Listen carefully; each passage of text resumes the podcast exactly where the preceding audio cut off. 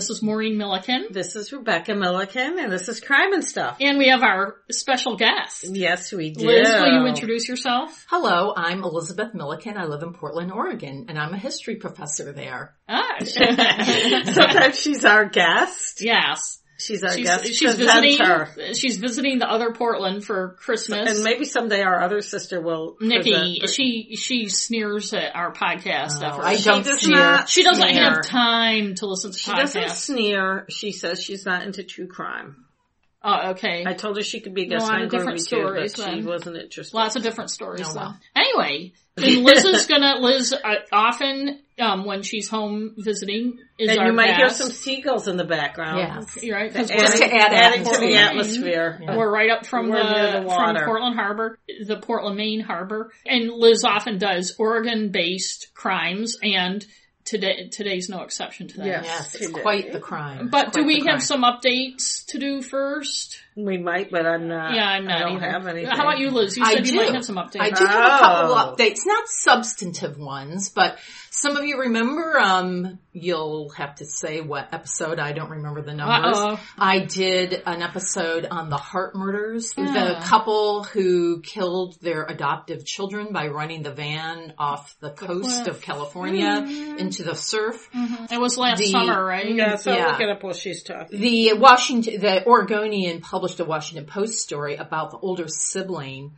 Dante Davis. And it's just kind of sad because he had been in recent years serving in prison. He was not adopted with his siblings, his other, his, the three si- younger siblings of his who were three of the six children. Okay, so he was an older brother of three of the kids. Yeah, he was an older brother of Devonte, and I think it was um, Sierra. I can't remember now which three. Right. He was a little bit older than they were. He wasn't adopted with the other children in his family because of his behavior problems. And I just want to say too to our listeners, you're going to be hearing some sirens. Initially, we were waiting for them, but there's been a lot over the past half hour, and so there must be something big going on.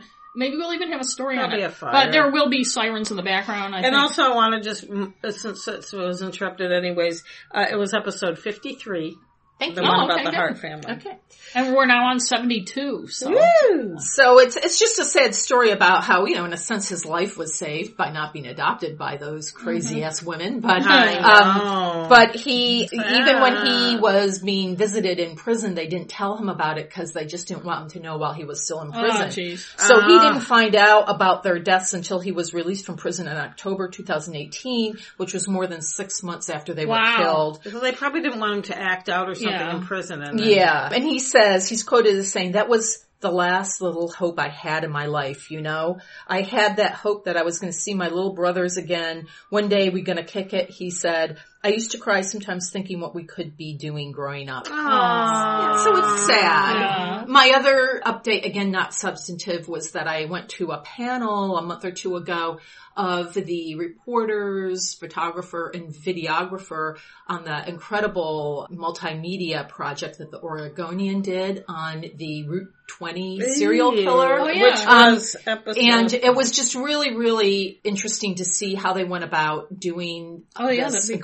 incredible story. It's um, you know, there was written portions, video portions, a photography. It's a really, really effective multimedia project, and the reporting was excellent. Um, it really focused on the victims of this sicko guy who was going up and down Route 20 in Oregon, killing women. Interestingly, uh, the lead uh, reporter, Noelle Crombie, is also a reporter on some of the stories in the Oregonian that I take a little bit issue with in terms of the story, the murder I'm going to be talking about is my main thing. Mm-hmm. But, but she did an excellent job with this project. So if you Google Ghosts of Route 20 Oregonian, it'll be the first thing that comes. and you should listen to our episode number 60. Yes, Yeah. and also I have links to it or on our website. Yeah. Yeah. I think That I've gotten good. that far The multimedia in our thing, yeah. Good. And so now you have another Oregon. Well, you guys got a lot A of lot, crime. but, oh, by the way, I also say poor Kyron Horman is still missing. Yes. Sorry about that. Oh, the little friend. Ho- Hopefully I, I think think his, he's ever gonna be I think his mother says these things now and then about, oh, we've got something new coming, kind of just as a way to keep his name. Just kind of like the Ayla Reynolds Well, I- I feel bad, Dr. but- Phil just did a um, one of his podcasts on it. Yeah, I started to listen to that and I haven't. I only listened to a couple And I like Dr. Phil, but Yeah. some Yeah, and, you know, as we know, Yes. we But- talked about yes, it on yes. our last episode. yeah, same with Ayla Reynolds, who was our episode three. Yes. She's the anniversary, the nine, eighth anniversary of her disappearance. it was the eighth. just yeah, passed a couple weeks ago and the same thing kind of happens where her mom I think she's done everything she can legally and stuff but you know every once in a while you hear from her trying to but in any case So the murder I'm going to be talking about today is the most high profile murder case in Oregon history. I think it's safe to say it still is. And up until the time of the murder investigation in 1989 and 1990, it was the longest and most expensive murder investigation. in Oregon say history. always, I know, there are always these superlatives, right? Shortly after midnight, on January 18th, 1989, the body of Michael Francke, the head of the Oregon Department of Corrections, was found murdered outside a door to the office building where he worked. He had been stabbed in the heart and died, apparently after making his way back to the building from his parked car and breaking a glass panel in the door in an attempt to open it. The state police became the primary investigators of the murder along with the Marion County District Attorney Dale Penn. This was on state property and he, um, Michael Francke is obviously a high ranking state official. That's why um, they were the ones who were investigating. And they quickly settled on the theory that Francke, leaving work the night before, had come upon a car thief attempting to steal his car and had been fatally injured in the confrontation. Fourteen months later, a petty criminal, meth addict, and dealer named Frank Gable was charged with Francke's murder. In 1991, he was convicted of Francke's murder and sentenced to life in prison without the possibility of parole. Yet a number of people were not and have not been convinced of the prosecution's theory and the guilt of Frank Gable. These people have pointed to inconsistencies at the crime scene, unreliable state witnesses, other more plausible suspects and theories of the case, and the lack of any physical evidence that placed Frank Gable anywhere near the crime scene. oh Most of all, those who doubted Gable's guilt and the state's theory of the case believed that there were strong indications that Francke had been on the verge of uncom- uncovering high-level corruption Ah. in the Department of Corrections and that he was going to expose this corruption in testimony he was scheduled to give before the state legislature the day after he was murdered. Mm, what a coincidence Yeah, that's, you know, it's one of these things of how many are coincidences just Yes. coincidences. Uh, these skeptics of the official story propose a theory that Michael Francke was assassinated to keep the lid on this expose and the conviction of Gable was the result of a cover-up engineered by corrupt corrections officials, state police, and possibly even the then governor of Oregon, Neil Goldschmidt. wow Mm-mm. These skeptics include a columnist for the Oregonian newspaper, later moving on to the Portland Tribune, Phil Stanford. Steve Jackson, a reporter for the Statesman Journal newspaper based in Salem, which where the murder occurred. It's the state capital. and I of just want to say, I think he's the guy a couple episodes ago, the Roy Melanson. He, I think he's the same guy who wrote the book about the, the case that brought Roy Melanson to Ah. life. The girl with the braids, Oh, you know, we'll have where to they found look her that up and see if he's the Ah, same guy. yeah, I think he is. I mean, both of these are, I'll talk about the credibility of the sources. Yes. Both of these are people who worked in the reputable, you know, you know, mainstream press of Oregon. Another uh, skeptic of the official story is Jim Hill, who was a state senator at the time of the murder and later state treasurer. And interestingly, too, the brothers of the murder victim, Kevin and Pat Francke. Ooh. um, early on were very skeptical of the official story and have continued to support uh, this sort of corruption in high places theory and also have advocated for Frank Gable, who was the guy who was Nice. convicted. Over the years, after a number of failed appeals, Gable continued to serve his prison sentence um, outside of Oregon, actually. Um, the conspiracy theorists were dismissed by state officials, major figures in the legal community, and Oregon's biggest newspaper, the Oregonian, as misguided, obsessed, and even possibly delusional. Geniuses are frequently Yes. Then, in April of 2019, just this past year, U.S. Magistrate Judge John Acosta ruled that Gable should either be released from prison or retried within 90 days because of errors during his trial. Hmm. And how many years has he been in? Did you Oh, say? it's about 30. I think it was even a, yeah, so it's been wow. Yeah, 29. 29 Wow. years. Acosta said in his ruling, in quotes, the trial court erred in excluding evidence of third party guilt and that trial counsel provided ineffective assistance in failing to assert Gable's federal due process rights in the face of the trial.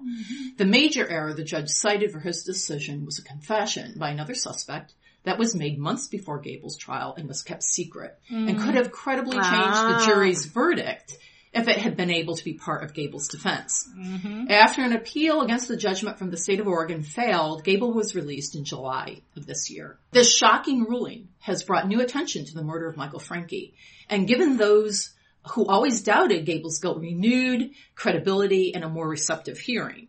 Was Gable or some other random criminal responsible for Francke's death? Or was Francke killed as a result of a criminal conspiracy at the highest levels of Oregon's mm. government? So at this point, I just want to voice my whole kind of caution uh, because I am very leery of conspiracy theories. And we live in a time where conspiracy theories are, you know, whipping around Yeah. left and right. They're deliberately employed, I believe, in a you know, deceptive way. They, uh, you can go down all kinds of rabbit holes.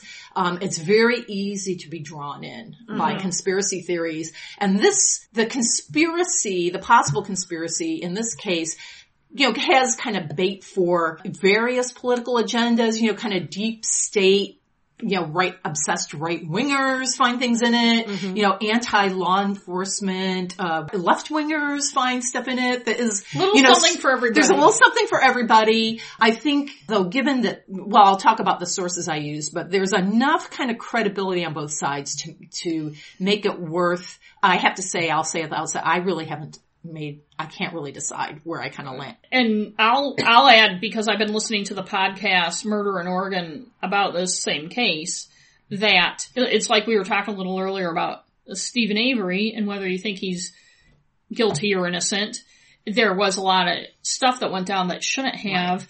And anytime somebody is guilty of a crime, one of the reasons we have the laws regarding Uh, how the justice system works is so you can determine you've got the right, Right. person. And one thing that strikes me about this, similar to Steven Avery case, is that a lot of things were ignored that shouldn't have been, and Right. a lot of like if the conspiracies are wrong, it, then the people investigating did everything they could possibly do to make them look right, you Right. know.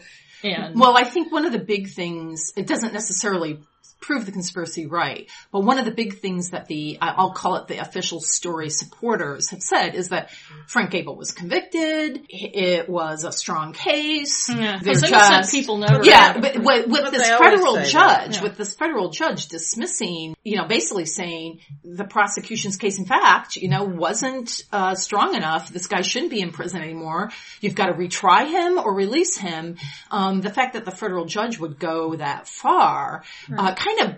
In a sense, takes the core of the official story and, and shatters it. You know that you mm-hmm. know that there are big things always been. Oh, Frank Gable was convicted of this crime. Well, they you and my thought about that too is that yes, he was because the people controlling the justice system w- fixed it, so he was. Yeah, I mean, that's right. why The you people have that Brady violations. Right, right. right, right. I mean, you can make anyone look guilty and be convicted if you can control the situation and don't, and, and you manipulate the justice system. And I'm not saying that means he was falsely convicted or whatever, Yeah. but because you obviously have the story to tell, but that when we've seen it over and over and over again, when prosecutors ignore their Brady obligations, Yeah. when they, Yeah. when evidence is manufactured, when other evidence isn't looked at at all Right. or pursued, a jury only knows what they're presented.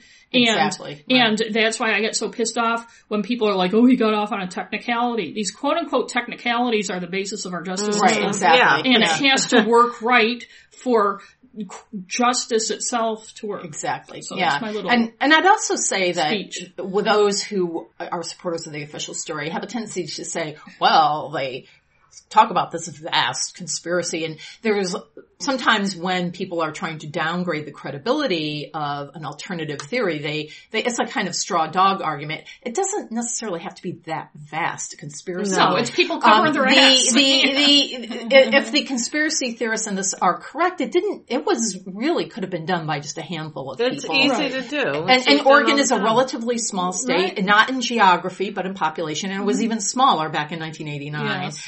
You know, it was a kind of small world that all this was operating in. So, um, so that's kind of, Yes. you know, but let me just say what my sources are. You mentioned the podcast Murder in Oregon. This is a podcast that launched this fall, and it is, uh, I have to give a warning, only 10 of the 12 episodes have dropped. So I, I've listened to all 10. I didn't have the chance to review as much of it as I would have liked. Um, so some of my, and it does kind of go off in kind of some side It does, yeah. some side roads. Um, I think it could have been a lot more concise, Tight. but, um, but I don't know what the last two episodes are going to be about. You know, I can see what happens with that. It basically showcases the work um, and the theories of Phil Stanford, who is a journalist who's worked in Oregon for many, many years. At the time of the murder, um, and up until I think about 1994, he was really basically the premier columnist at the Oregonian, which is the major newspaper in Oregon. It's based in Portland, but it's really seen as kind of the major statewide newspaper. And this is a really prestigious columnist. Uh, if anyone is familiar with the Oregonian, Steve Duin is the guy who's pretty much got that slot now and has really since I moved to Oregon in 2001. So, you know, he working for a credible newspaper, had an interesting background. I won't get into all of it. He's really kind of showcased throughout this whole podcast. So it really is based on his theories of the case, which is very much the conspiracy theory. Though I have to say he is pretty responsible. He doesn't sort of name names in the sense that he doesn't come out and say, this is the guy who I think, you know, had Michael Francke murdered and Right. everything, but he, he presents all kinds of problems with the official story and various kinds of leads that, um, leads him to conclude that there was a conspiracy. He eventually actually ended up more or less getting fired from the Oregonian because the uh, Oregonian's uh, basic editorial stance up until actually even possibly the present day is that the official story was the right, one. And Can't Frank- speak truth to power and expect, Right. you know. Um, he then went and worked for the Portland Tribune, which is at some points it's been a weekly, sometimes a bi-weekly. I thought they called it the Willamette Weekly. No, uh, that's a different one. Oh, okay. That's a different one. So the Portland Tribune wrote columns for them for ne- many years. I'm not sure what he's doing now, but he has written a total of about a hundred columns on this case over the years. Wow. So that is the podcast. I'll just mention the producer um, is Lauren Bright Pacheco, who used to work as a producer, I think, or an assistant producer on the Dr. Oz show. So I don't know what that makes her credible or not. She's based in New York, and she did a previous podcast with uh, Phil Stanford on his prize-winning investigation of the Happy Face Killer. He did a whole series actually shortly before he was fired from the Oregonian on this serial killer. Um, and they did a prior podcast based on that. So for whatever it's worth, you know, that's a major source that I've used. There's also KOIN 6, a major broadcast uh, entity based in Portland, Oregon, has a really interesting multimedia project called Broken Dome that you can find Hmm. online. They have several write-ups. They also have, I found most useful, is the original their original news broadcasts, like the morning the body was found, various Oh, cool. interviews with Oh, cool. people, um, and it's interesting. One of the things it shows is that TV news used to have much longer news stories. I mean, Yeah. we're t- I'm talking like three to four minutes as opposed to like 30 to 50 seconds Yeah. like they do now. So that's interesting. Right. This old video was really helpful Oh, as- for me, cool. especially Yeah. in figuring out the layout of the crime scene, which is something I'm going to get into. yeah. And they have some other interesting information as well. The newspapers I've used, I've already mentioned the Oregonian, Willamette Week, which is another alternative weekly, still publishes in Portland, the Portland Tribune, which has been published weekly, bi-weekly at various times, and the Statesman Journal, which is the Salem um, based newspaper. You know, remember Salem is the state capital. And what's interesting is that particularly Willamette Week and Portland Tribune have always been skeptics about the official story. And the Oregonian, you know, the kind of big statewide paper has always been the really pretty aggressive uh, supporter of the official story. So there's always been this kind of sniping between them over the story. And, and then the Statesman Journal, their main reporter on this story, Steve Jackson was also a skeptic of the official Yes. story. So there's a lot of what I would say credible news sources that had problems with the official story. The one thing too I'll say is that I had trouble finding original news stories from these papers Oh, yeah. online. Because it was Yeah. slack So when I Yeah. so when I have used you know used news stories for information from all these different um, newspapers, they often are from the early 2000s on, and so often they're overviews Yes. or reassessments. I found. Um, and so that's just a kind of qualifier. and you lose a lot of the original. Original, yeah. So And um, can I just say too, before we, there was something I wanted to say earlier and forgot when we were talking about, you know, our feelings about it, is that conspiracy can be a loaded word. And, um, especially, as, you know, with all the JFK conspiracies, Right, right, the past right. few decades, it uh, frequently is kind of a code word for crazy talk, crazy people talk. But it doesn't take many people, especially people in positions of power, to conspire Right. to cover their asses when they want to keep their comfortable positions. Exactly. And I think that's where the people who are skeptics of the official story come from. Not that they believe Martians have come down or that there was this, you know, and a cover up can happen fast. Oh shit, we have to cover our Right. asses. We need to do something about this. You know, it's not people necessarily planning in some secret basement right, bunker right. for months. And it doesn't necessarily. I mean, there are there are actual conspiracies, you know, and Yeah. as you said, they generally tend to be these things where it's actually a relatively small number of people Right. who are able to. because the more you have, the Right, more you have, the more Um, likely, g- yeah. Given that there are a couple things I did come across that definitely kind of went de- off the deep end on this and, and kind of went way further with Mm. this story. And so I've stuck with these people who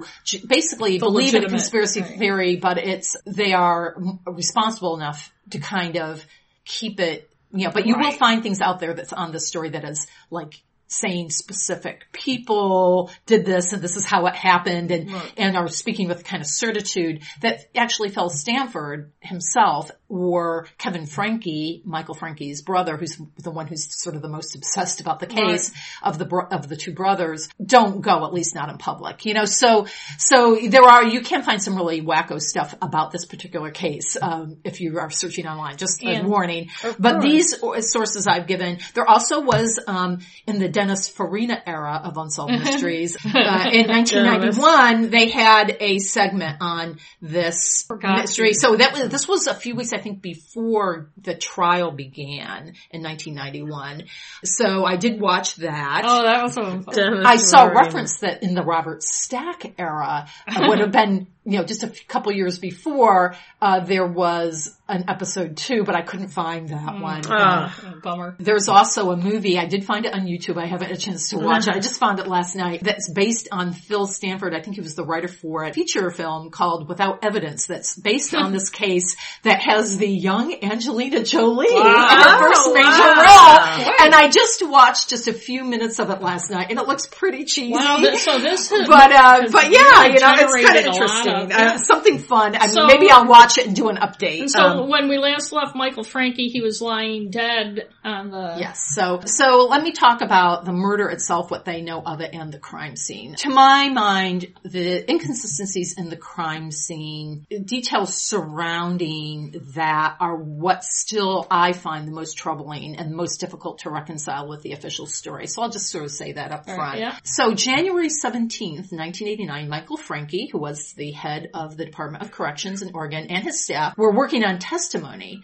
that Francke was going to give before state legislatures the following day. There was a committee that was actually charged with looking into major cost overruns that were occurring in the Department of Corrections. Jim Hill, by the way, um, that state senator who was is one of the skeptics of the official story, was on that committee and was a big admirer of Francke's work. Actually, he uh, had, and there is apparently photographs of this. Uh, there was a butcher board uh, on an easel, you know, a, rather a butcher paper on an easel that Francke was writing his topics that he was going to go over before the state legislatures. And the last item on this butcher paper topics list was a shed, A as in the letter A dash shed, which referred to a large warehouse that was destroyed in a mysterious fire early mm. that year, um, that possibly involved insurance fraud perpetrated Ooh. by corrections officials. This meeting ended around 6.30. Um, by some accounts, Francke, um, was observed to put on his trench coat, which he wore in the frigid, uh, damp winters of Oregon and left with his briefcase. Uh, although other reports talked about him a, a, few minutes after that talking with an, uh, one of the corrections employees. I don't find that it's really clear, you know, did he go back to his office first or not? You know, I haven't been able to pin that down. In any case, this was a regular Tuesday staff meeting, but he was going to do this big testimony the day the very next day. The briefcase that he always carried around contained files, his laptop, and floppy disks. And one of the things that the podcast reminds you is in those days, laptops had very little memory, mm-hmm. and most of the information that you would be using on your computer would actually be contained in those floppy disks. Right. Um, yeah. And he always carried this briefcase around. There's plenty of there's news video of Michael Francke walking, you know, to various you know committee meetings and something in his trench coat, yeah, and his wool cap and his big briefcase stuffed with stuff. It looks like a big heavy briefcase. Around 7 p.m., Francke's office assistant was leaving the building and saw Francke's car in its usual parking spot and a a circular parking area that's a little over 100 feet or so from the front of the building. Strangely, the car interior light was on and the driver's side door was open, but nothing appeared to be disturbed in the car. She closed the door, kind of called out for Francke. This is from she the closed podcast. the door to his car. She closed yeah. it and called out to him. This is from the podcast, and I'm just going to quote something right. else that gives a little more of a different account of this. She said she felt there was something really creepy about it. He wasn't anywhere to be seen. You know, remember, it's dark by this time. You know, it, this is in January. And she called the building superintendent, I believe. The, the way she describes it is that she was alone when this happened. And then she went home and she felt really uneasy about it. Other events ensued after that, which I'll get into. Um, from Wikipedia, I found this description, and I have relied on Wikipedia also, I should say, now and then, just to kind of get a kind of summation. All of the things I've seen in this Wikipedia are present in news sources. Everything I've seen. To- um, it, yeah, and it's it's heavily referenced. Okay. Um, but it's just it was easy for me. This is such a complicated, yeah, sprawling story. Yeah. It's just helped summarize some yeah. things. So the way they describe it there is two staffers, and this is the way in multiple sources they say there were two people, um, unnamed, found the, the car. You know, and what maybe one of them was her, but she in the podcast talks about it as though she was alone when right. this happened. And all the other sources say have two staffers coming out of the building, seeing Francke's car, the, do- the you know the light inside the car is on because the the door is is open. They locked and closed the door, returned to the building, which is called the Dome Building. Um, I'll explain that in a moment. Where they made numerous phone calls to other senior staffers in an effort to determine Francke's whereabouts, all to no avail. Security was no- notified at the nearby communication center, and the staffers left the Dome Building at approximately 8:05 p.m two other senior staffers, Richard Peterson, head of institutions in the corrections department. He was basically actually the second in command to Michael Francke. And David Cawley, who was the head of planning and budget uh, for the corrections department, mm. arrived at approximately 8.35 p.m. and conducted what they described as a meticulous search of the dome building, but found nothing amiss. They returned to their homes on the presumption that Francke was at a dinner engagement. Hmm. Police were never notified of the situation until a guard discovered the body nearly four ah. hours later. So a, a, security guard on his usual rounds found Michael Francke's body about, I think it was like 1242 a.m. It was laying sprawled in front of the door um, that was on a side portico that was along the front of the building. And so I just want to explain the layout of the building Yeah. because I found this really, really Yes, thank you. confusing. Yes. You know, it's funny. One thing when I was listening, especially the first few episodes of the Murder in Oregon podcast, I kept saying to myself, like the two guys who were supposed to go and look for him and didn't, wouldn't you logically, if you were told his car door was open, start with the car and, and Yes. look around? And look at the most, and when you see the layout, Oh yeah, yeah. it see. really kind of puzzling. Yeah. This is a big, one of the big puzzles. Why didn't they find the body if he was killed in the way that they said he should? His body, where it was found, should have been relatively easy to discover. So the building is a nice old 1912 building. Oh. I guess you would call it Palladian classical. Yeah. Yeah. It has a shallow dome in the middle part of the Mm. building, so it um, is called the Dome Building. It was part of the Oregon State Hospital complex. And in Ooh. fact, at the time, and I think this is still the case, the state hospital building still surrounded it. But for a number of years, this building, and it still is actually being used as offices for the Department of Corrections. So there's a main entrance with a, st- a covered stairway that goes up into the main middle part of the building. On either side of that main entrance, there are porticos that run along the front. Um, and Oh. That- uh, I'm glad you cleared that up because I was picturing a side Right. around the corner. When I was listening to Like the podcast first, house. I was thinking they kept talking about a side door where he was found. And I kept picturing a real side, like around, Uh, yes, to around a the different side side, of of the the building corner, and yeah. some really out of the way alcove Right. or something. But this is actually the front of the building. Now the porticos are deep set. Um, they're covered. They have heavy balustrades. Mm-hmm. yeah. And each one on either side of the main part of the building has its own stairway day. Yeah. going up. Um, relatively shallow, shallow stairway. It looks like maybe 10 steps. Now is that a photo? Because it looks like Yeah, it- that's is a is that photo. from the. I am showing a photo that is of look- the morning Okay. that Yeah, at the, like the, the body was scene. Is found. one of those cars his? I don't They think look so. like no. cop It was a white Yeah. uh, sedan that was a state. It was a state Right. vehicle. Which, so it could be that one. But I can show possibly. you. No, that looks like a cup. The picture. Oh, can't be any okay, bigger, that's the But this is on the portico. So what?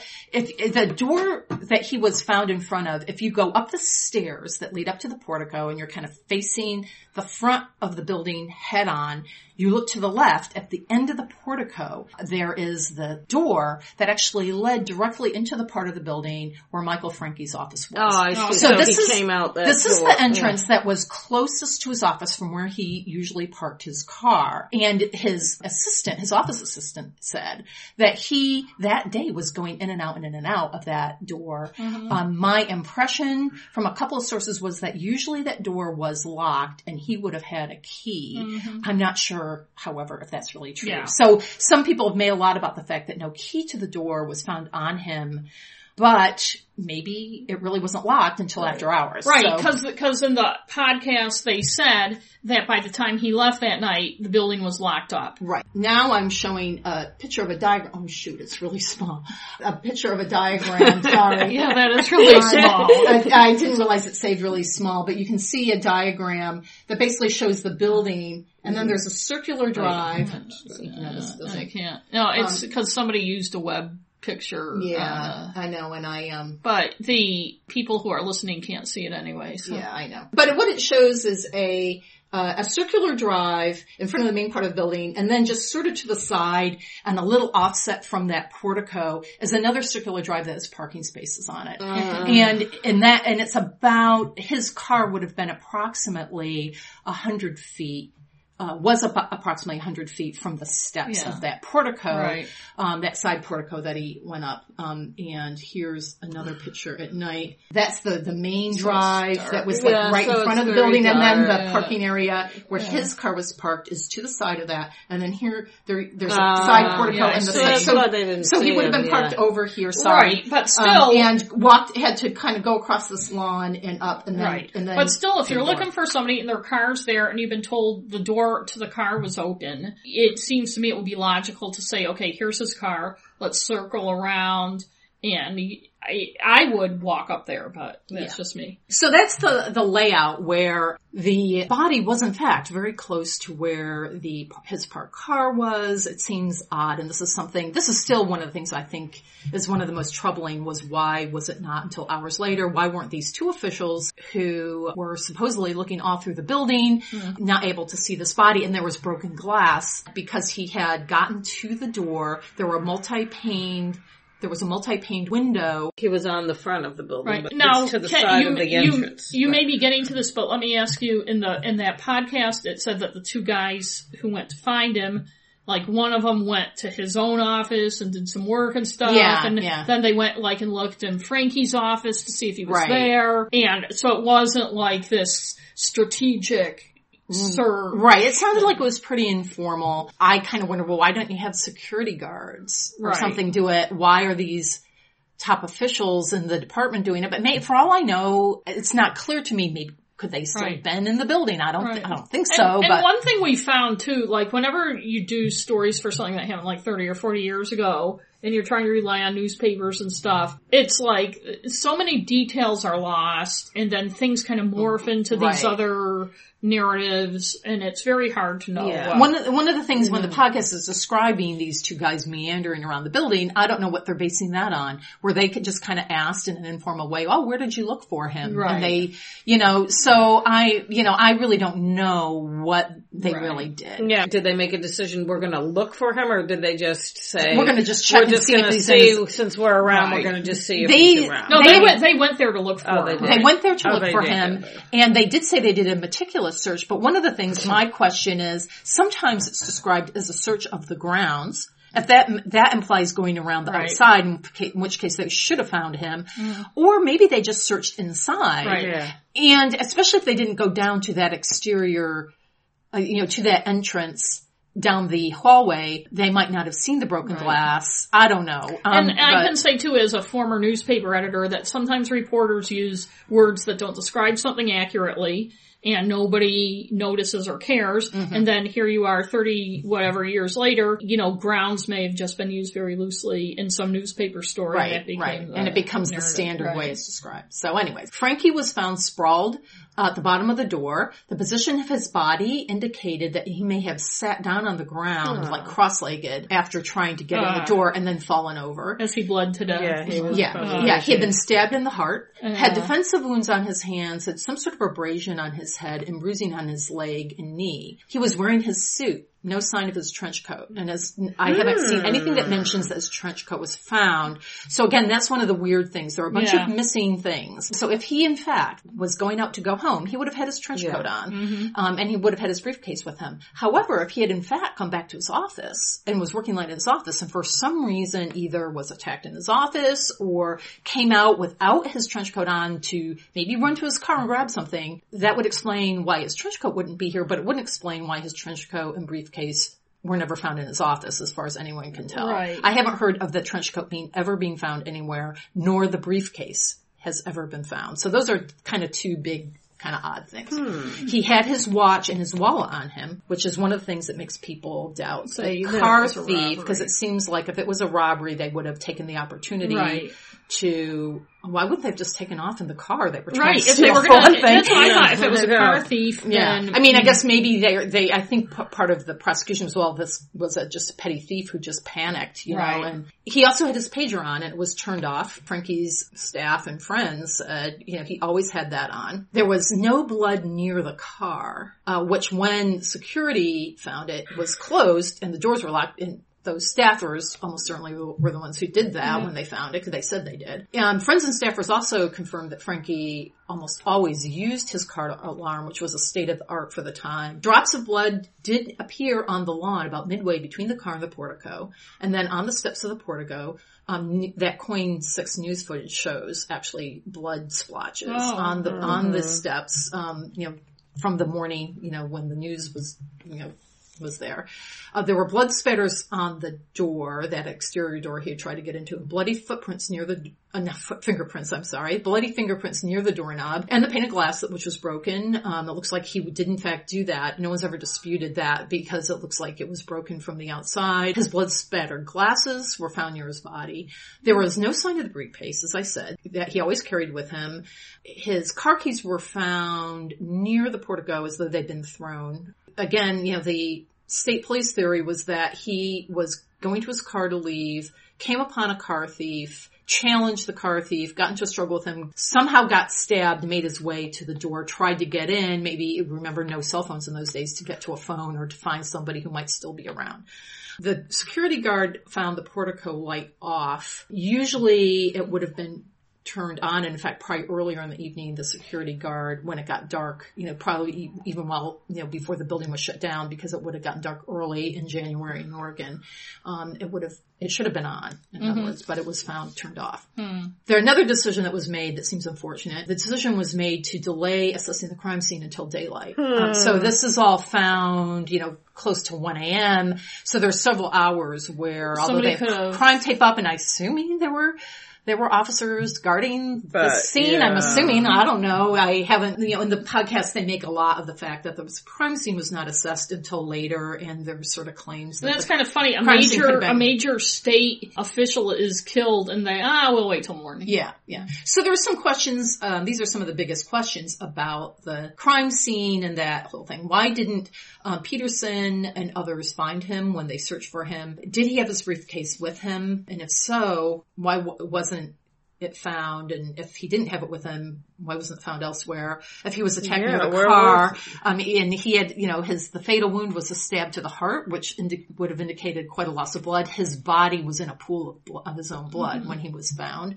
Why was there no blood near the car? And if there was a f- car thief, why was there no sign of forcible entry of the car? Why was the hmm. car alarm turned off? And why was the car still there? Yeah, why was the car still there? Yeah. yeah. Uh, so who was Michael Francke? I'll give a little bit of background on him. He had, uh, I'm not going to get into his early history, um, but he had ended up in New Mexico uh, as head of the corrections department there. He had a background as a lawyer. He'd been a judge for a while. He had what was considered at the time a kind of unusual job for someone who is head of corrections. In those days, it would usually be someone who'd been a prison warden who would get that position. But he came from this somewhat different background. He was something of a real reform-minded uh, official. He really believed that the real answer to crime prevention was early childhood education, mm. you know, more investment in the living quality of people. Um, he believed in rehabilitation.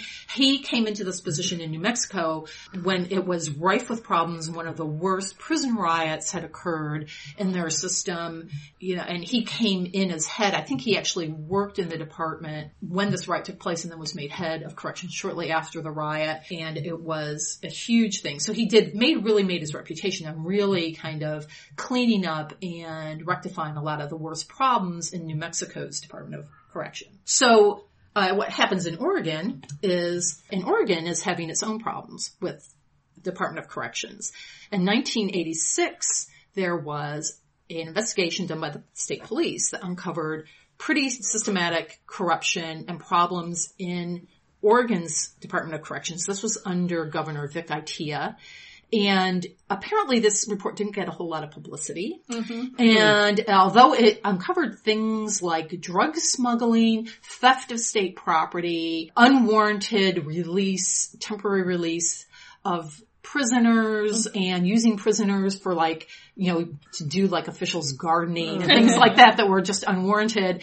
Um, only a few low level officials were fired. You know, there was some rearranging of supervisors and things.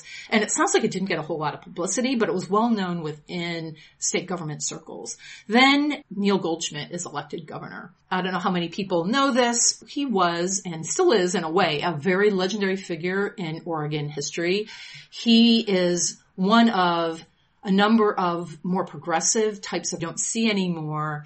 And he had been a kind of really innovative, uh, mayor of Portland, and then he had worked for Nike for a while, and then he ran for governor, and he was kind of seen as this kind of big new star in politics at the time. It looks like, you know, problems with corruption and the Department of Corrections weren't really being uh, attended to. And so he hires Michael Francke from New Mexico in 1987 to come in and, you know, clean up Oregon's Department of Corrections. The Senate confirms Francke in June of that year. He officially takes over and one of the changes that they make to the position of Department of Corrections, the head, was that he would answer directly to the governor instead of to the Human Resources Department, which is where before that the head of the corrections would report Wow. to. It's kind of funny reporting to the head of HR when you're of Department of Corrections. So from 1987 up until his death, Michael Francke is dealing with trying to clean house. He's dealing with restructuring the department. One of the things that begins to be a problem is that there are huge cost overruns. And in fact, and this was the case, I think, nationwide in those days. The crime rate was much higher than it is now. There were all these mandatory sentencing guidelines that Yeah. had come into play. Um, there were huge numbers of people being convicted and imprisoned for crimes. And basically, the prison system in Oregon had twice as many inmates as it was designed to carry. Yeah. And, you know, there are all these problems with cost overruns and everything. And the supporters of the official story, like the Oregonian, in news articles, you know, basically said that, you know, the real problem with Francke is that I mean, he was possibly really screwing up and he was under huge pressure. And his testimony that day, you know, where he ended up being murdered was really about, you know, him having to account for these cost overruns and um, how you know what was going on with the budget of the Department of Corrections. And so anyway so there's all this kind of public tumult over the state of the Department of Corrections when Michael Francke uh, died. Um, one of the things though that you hear is from uh, Michael Francke's brothers, uh, Pat and Kevin. Before his death, um, he had told several family members that he was doing, or according to them, I sh- should say, uh, they claim, he told them he was doing a top secret investigation into drug trafficking and other corruption in the Oregon pri- prison system. Uh, he planned to name several high-level officials. Mhm. There was um, on the Unsolved Mysteries segment, for instance, um, they had a former prison guard who claimed, you know, that he saw all these things like drugs being smuggled in and weapons and other things. He says that Michael Francke actually interviewed him and a number of others in an investigation that was as much about corruption as it was about these cost overruns. And in fact, I think if for those who support the corruption angle, Francke was going to argue that part of the cost overruns was in fact related to corruption, that they were like padding the Oh, books, probably. and overcharging for things like the, the warehouse that burned. It looks like the building and also there was a claim that all kinds of expensive furniture was in it that there's no record of there actually being and they, and it was a nearly one million insurance claim they filed. And so, you know, um, so for those who are conspiracy minded, the whole cost overrun thing is actually related to the corruption And corruption the that he thing was about trying drugs to is cover. not, it's not like it's a wild claim. It's something that happens all the time. Yes. Michael Francke's sister-in-law, um, I think she is uh, the ex-wife of his brother Kevin. She was also interviewed on this Unsolved Mystery segment. Um, she said that he was planning to go before the legislature and in his words, clean house. Uh, you know, he said that basically, you know, there were heads who were going to roll. Um, Oh. and, uh, and all of them, uh, the brothers in particular claim that he showed a lot of signs of inordinate stress. One of the brothers said that when he visited him at his Oregon home, he had guns everywhere. There were spent shells on the patio as though he'd been practicing and he said in fact he'd been practicing and he, he had, he claimed that he was getting death threats and he was not a kind of, apparently a kind of gun obsessed person and this was unusual that he would have as many guns that he was practicing good it did shooting. Right. The Oregonian dispelling of this note that Francke was going through a divorce at this time. His wife and small children were no longer living with him, so he was alone in his house. They had financially overextended themselves. He was under extreme pressure from Goldschmidt. Goldschmidt, who had really uh, saw him as his golden boy when he hired him, seemingly was disenchanted with him. And so they said all of this stress, if he was doing all these things, it might have been him like acting out due to all these other stressors that had nothing to do with maybe being really having his life endangered. But, you know, there are various ways you can interpret these things, um, including, as the Oregonian has kind of hinted, possibly the Francke brothers are exaggerating or misremembering some of this stuff too. Um, and they apparently have been a bit inconsistent in their descriptions of his behavior, Michael Francke's behavior in the weeks before he was killed. Although, in their defense, or um, just again knowing from working for newspapers, their inconsistencies may be the result of how things they said were quoted or interpreted right. or what was quoted and what wasn't. I mean, you can say a bunch of different things about a person and it can sound like you're being inconsistent because certain things are stressed and other things are stressed too. Mm-hmm. Right. Um, one of the things that both brothers assert is that both Richard Peterson, who was basically the deputy to Michael Francke in the Department of Corrections, and Scott McAllister, um, who I think was legal counsel. Um, I have to apologize, I didn't totally reestablish what his position was, but he was closely associated with the Department of Corrections. I think it was his legal counsel. Yeah, he was some um, lawyer. He was a lawyer for the department, basically. That he had said that without getting into details, that both of these officials in the department were a problem for him in one way or another. And there were other staffers who were inter- interviewed, for instance, in some of those KOIN 6 interviews. Some, some of these interviews were years later, indicated that it seemed like there was a falling out between particularly McAllister and Michael Francke and that they'd been friendly up to a certain point and then something happened and Michael Francke really was unhappy, particularly with McAllister. So, you know, there are various kind of, various sources who indicate that McAllister, by the way, always has asserted he's still alive. I think he's practicing law in Arizona now. Has always said there was never any problems between the two of them. Everything oh, was everything fine. was great. Um, one of the things about McAllister though was that he did resign from his position two weeks before Michael Francke was killed. And that was surprising to many people who thought that he in fact kind of hoped to get Michael Francke's hmm. position hmm. at some point.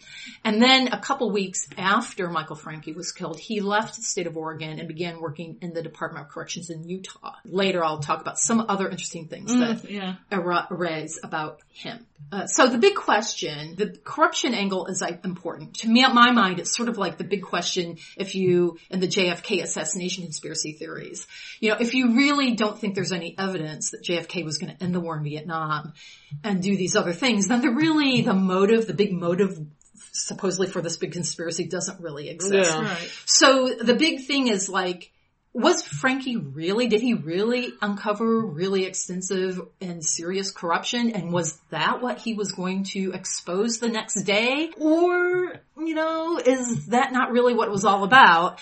And there really wasn't yeah. that much corruption and that really wasn't what he was going to testify on. And it's sort of how you fall on that question kind of determines whether or not you find the conspiracy theory. The prosecution, the official story is always like, well, there really wasn't that much corruption. And he was not going to testify about about that. So there's no reason for anyone to have him killed and this big kind of conspiracy and cover up. So that's the big question. Well, my question is, as somebody that I haven't listened to the podcast or, and I only know, you know, hardly anything about this case, was there ever any corruption uncovered later? Well, actually, I'm glad you asked okay. that. Yeah. Because during the investigation of Michael Francke, there were, in fact, all kinds of rumors swirling around. Neil Goldschmidt, some people find this suspicious too, and I'll talk about Neil Goldschmidt in a little bit. Um, Neil Goldschmidt is, in, you know, saying, okay, you, everyone thinks this has something to do with corruption. It wasn't just a car thief. Uh, he says, well, I think, you know, people have to either put up or shut up. So I'm going to have this task force, um, and have them do an investigation and look into corruption and see if there's actually significant corruption and put this thing to, to rest one way or another. Cause if there is no significant corruption, then, you know, it's, it's a, yeah. it's just a, you know, just something that's made up. And so he, in 1989, you know, shortly after, you know, a few months after the murder, he convened a task force, a retired judge whose last name was Warden, interestingly enough. Mm-hmm. Um, I think like, especially I think of the Warren report as right. well as Warden of Prisons, you know. Yeah. Um, and he was an independent, an independent investigator. He conducted a several months long investigation and the report, uh, was made public where he actually found corruption and wrongdoing that was rampant throughout the Department of Corrections, mm-hmm. said that there were at least 15 officials who were directly implicated in this, but did not publicly name any of them. Mm. Um, and there doesn't seem to have been any substantive impact of this report. Mm um, which seems like odd too. um, and the a lot of the documentation of this report and the 1986 corruption investigation that got a lot less publicity. Apparently, a lot of the documents for both of those have never been publicly released. Mm. So you know, so that's kind of weird. Um, and so it seems like there was corruption. I, the whole point is though, to what extent? Well, how many high officials? Well, and the other thing you know, is too, if there was corruption that maybe Francke didn't even know about and people were afraid he might have found Yes. out and he's saying, I'm cleaning house, blah, blah, blah. And they're thinking, holy shit, what if he Yeah. found out about blah, Right, blah, blah. right. He, he doesn't have to necessarily been ready to, to testify about something Right, right, exactly. for people to want for to shut him up. That's exactly, that's a good point. And so to my mind, it's like, now no documentation connected with Francke has ever emerged that shows that he had all kinds of goods on people or mm-hmm. that he was ready to give this testimony. And in fact, even some of these staffers in the podcast who are interviewed talk about how, oh, they had a bad feeling and they knew he wasn't getting along with Peterson and he wasn't getting along with McAllister, but none of them have anything really substantive to say, well, I know for a fact, I, and Francke showed me all these documents that showed, you know, that McAllister was running a drug ring. Or, Right. None of them have anything like that and nothing like that's ever been found. My mind as well, was documentation like that destroyed? Yeah, that's Um, what I- Well, Or- he might not necessarily have told but, other people. Uh, right, exactly. Or was he keeping the lid on it because he didn't want to let word leak out or in danger if he thought he was in danger, other like some of his staffers and his assistants and things? Um, or did it just really not exist and all the corruption thing is kind of like a lot of nothing? So there are all these alternative investigations. One of the things that happened in the aftermath though, and again, this is like, what's the original source for this? Yeah. How much verification of there is? They make a big deal of it in the podcast is that there apparently was a lot of documents from Francke's office shredded in the days after the murder when it should have been a crime scene that was kept untouched.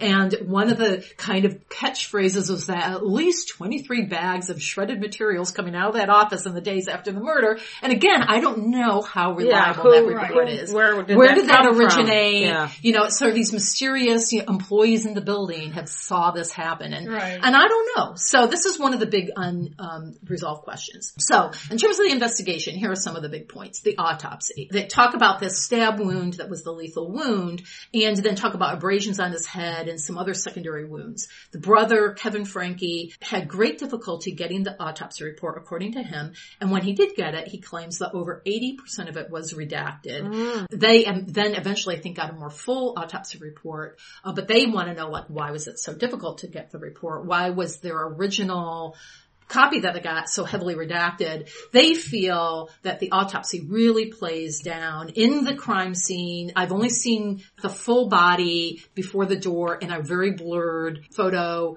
that is like on a you know, news broadcast. I haven't been able to find online an actual clear photo. I don't know if I really want to see it. I do have one that only shows the body from the waist down, but, uh, he says there's visible in the crime photo a, a really significant head wound that looks like he was clubbed over the head. The brothers think, and Phil Stanford thinks that the wounds on Francke indicate a struggle with more than one person where possibly he was held while being clubbed or or beaten, mm-hmm. and then ultimately he gets stabbed. and wasn't he a big, strong, athletic guy? Yes, he was an athletic guy. He was close to six four. Mm, you look at pictures wow. of him, and he looks very much a mild mannered guy with glasses, and he was clearly a kind of brainy, even maybe nerdy guy. But he was also quite athletic.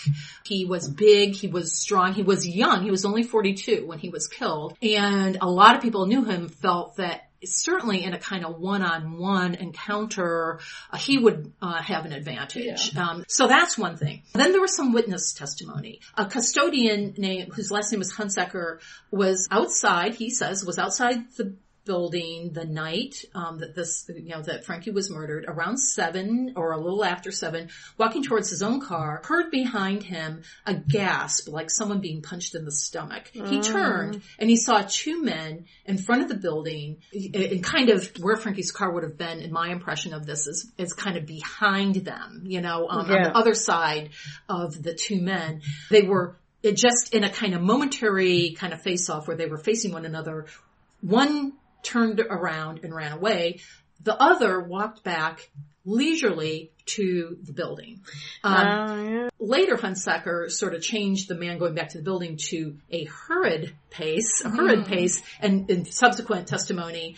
And he also at some point says that the taller man who wore a, wore a trench coat was the one who ran away. So I haven't again been able to kind of sort out the different versions that Hunsaker gives. So what did he see? It seems and we all know that witness testimony. is Right. gonna You're work. also relying on someone's notes of their interview with a witness. right. Another account, eyewitness who supposedly was driving by around that time says he saw several men running towards a V, away from the building towards a VW van, and this became part of in that oh, unsolved- 1991 unsolved Yeah. mysteries thing where they proposed There's always a mystery theory, van. a theory that I think Phil Stanford was pushing at that point of um, he possibly was abducted by a group who were, you know, basically being paid um, to get rid of him and was abducted somewhere and killed somewhere else and then either his body was dumped or this group confronts Francke, they start beating him up, somehow he gets stabbed, they run away because that wasn't the way it was supposed to happen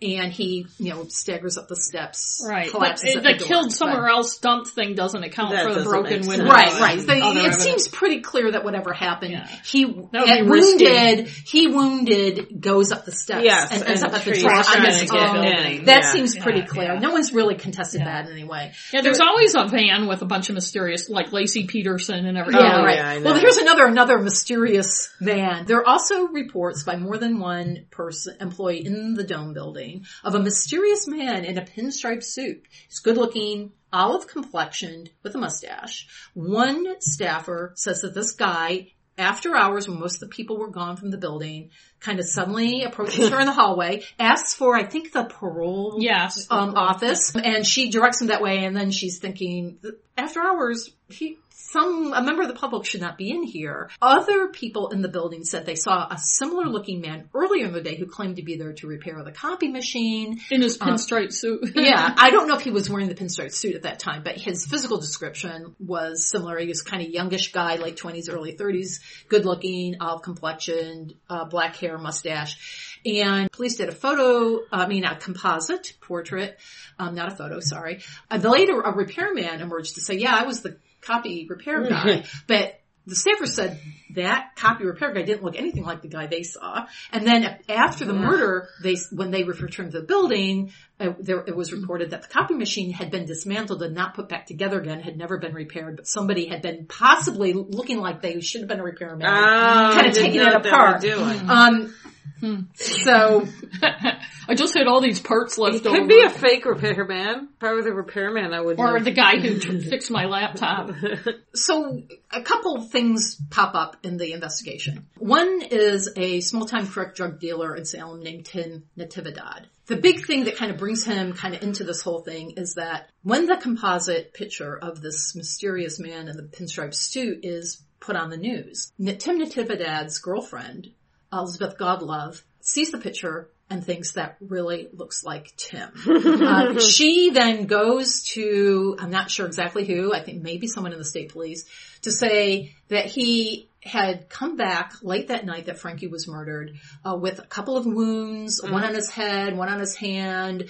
Um, Natividad was abusive, um, and Godlove killed him two weeks after the Franklin Ah. murder. She shot him and was acquitted because of, she claimed self-defense and that there was a and by the way, that's my favorite episode of that podcast. yeah, about- yeah, yeah. That's interesting, and I'm Yeah. not going to get in all. But he was a dangerous, violent he guy was a def- dangerous, violent guy who did bad things Um, for people. Yeah, yeah. And so, um, and, but he was also good looking, well dressed, could present quite respectable. Yes, he was a he was a charmer. Yeah. You know, he was definitely kind of a Classic. Classic psychopath. So he gets killed two weeks after the Francke murder by her. She's acquitted because um, it's uh, you know the, the jury believes that she did it in self defense. You know, it's one of these And pattern for of her abuse back in those days. defenses. that Yeah, I think it was less common defense back Yeah. then. But she then, when she sees news story about the man in the pinstripe suit, she thinks it looks like Natividad. Interestingly enough, later, 1994, she marries Kevin Francke. Mm-hmm. So the Oregonian story I've read, there was a big one in It's a small 2005. world. Well- there was a big one in 2005 where they reevaluated the whole conspiracy theory thing and they came out in support of an official story. One of the things they said is that is Kevin Francke kind of has has kind of so immersed himself into this kind of Salem underworld, you know, that it, in his obsessive way that he's kind of totally lost any perspective on his mm-hmm. brother's murder, and you know, it is a little weird. Well, you know? the way the podcast describes it is, is she didn't get a lot of reaction from the police Right, on her true. report and she went she went to Kevin Right, Francke and he had lost his brother and nobody cared and nobody was listening to him and at this point he had moved to Portland she wasn't being listened to she was going through this awful Right, thing yeah. and they were two people in a lot of pain who nobody understood who kind of Bonded, bonded, and yeah. I don't think that's that weird or No, mysterious no, that's thing. not weird. But the Oregonian kind of made it Right. seem like it was I kind mean, of did they ask them? a reflection, uh, a reflection of his kind of obsessive, you Yeah. know, um, perhaps you know, See, his brother was murdered and he he doesn't get any satisfaction on it. No, I think I think emotionally it, it doesn't seem unusual at all. Yeah. So Tim Natividad is this figure that keeps popping up, and, and then there's Frank Gable, the man who ultimately is convicted, and up until last this past July had served nearly 30 years in prison for this crime. A year or more after the murder, an anon- anonymous tip led investigators to Frank Gable. Um, he's a petty thief, a meth dealer, and an addict. A witness had come forward claiming that he had seen Gable breaking into Michael's car on the night of the murder. And the way this witness describes it, Michael had apparently come out of the office and found Gable in his car. That's kind of interesting detail. According to the witness, the two struggled and Michael was stabbed. Then Gable grabbed the briefcase and fled. And Michael, you know, went up to the side porch where he collapsed and died. Uh, witnesses reportedly placed Gable in and around the area around the time of the murder. A maintenance worker witnessed a man matching Gable's description, running away from the murder scene, you know, sometime between seven and eight. Another witness, a friend, claimed that a few hours after the murder, he had, he gave this friend something in a bag and told him to throw the bag into a nearby river. The friend believed that the bag had clothing and another object in it. I'm thinking the trench coat and the, you know, if, if this is a legitimate right, story, right? Um, and the friend threw the bag into the river. Several witnesses also claimed that Gable had confessed to the murder. He allegedly threatened some witnesses that he would kill them and their families if they went to the police. Furthermore, his wife claimed that he liked knives and he was abusive towards her. Um, and so Gable was arrested and charged And with Michael's now, wasn't he a much smaller man? Uh, yeah, I think so. I, I forgot to From the check his podcast, size. Yeah. he was a skinny little pipsqueak of a guy.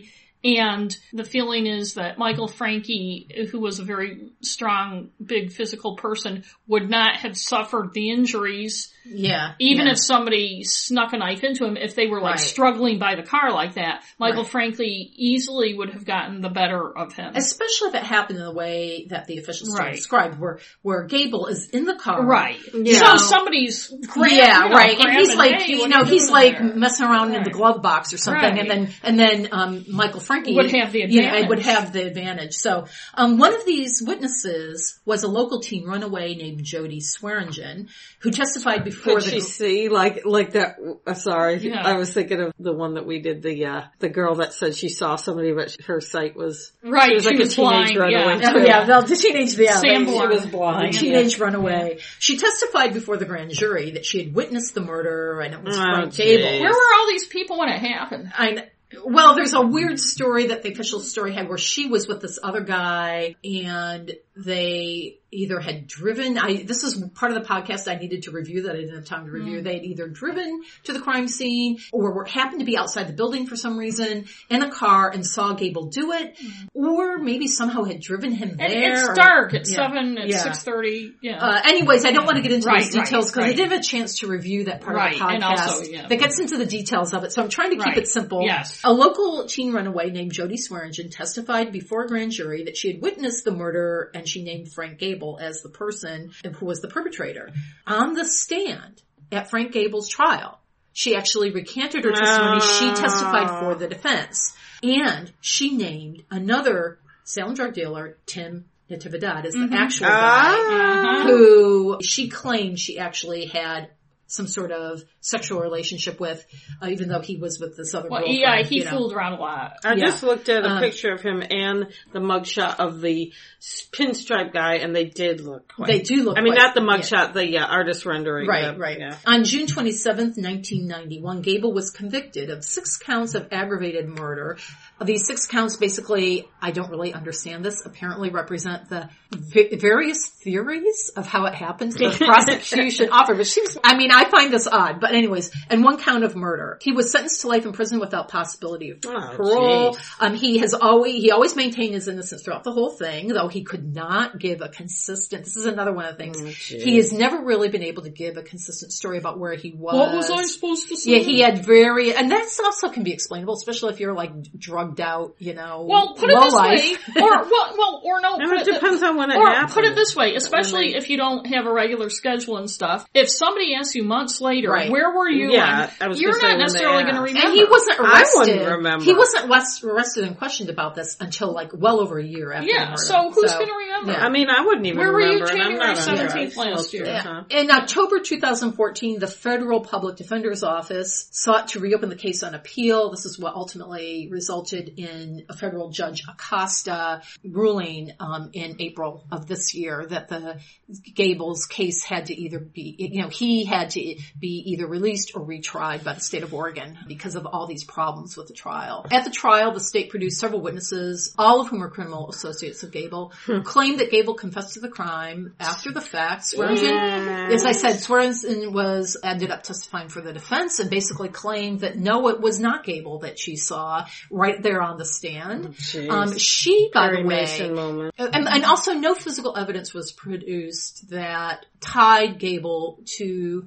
the crime scene. Now some of the skeptics of the conspiracy theory say, well that's not unusual, especially if it was a quick and momentary Yeah. encounter. Although Uh, nowadays they could have, if look, check the car for touch DNA. Right, Yeah. right, yeah. Event, later, I think it was around 2014 or 15, maybe it was part of this um, federal defense, you know, effort that ultimately got him released recently. They actually did test for DNA and they basically said the DNA Test what? There was there were some fibers. I think there was at least like a oh. hair that couldn't have been Francke's either on his body or somewhere.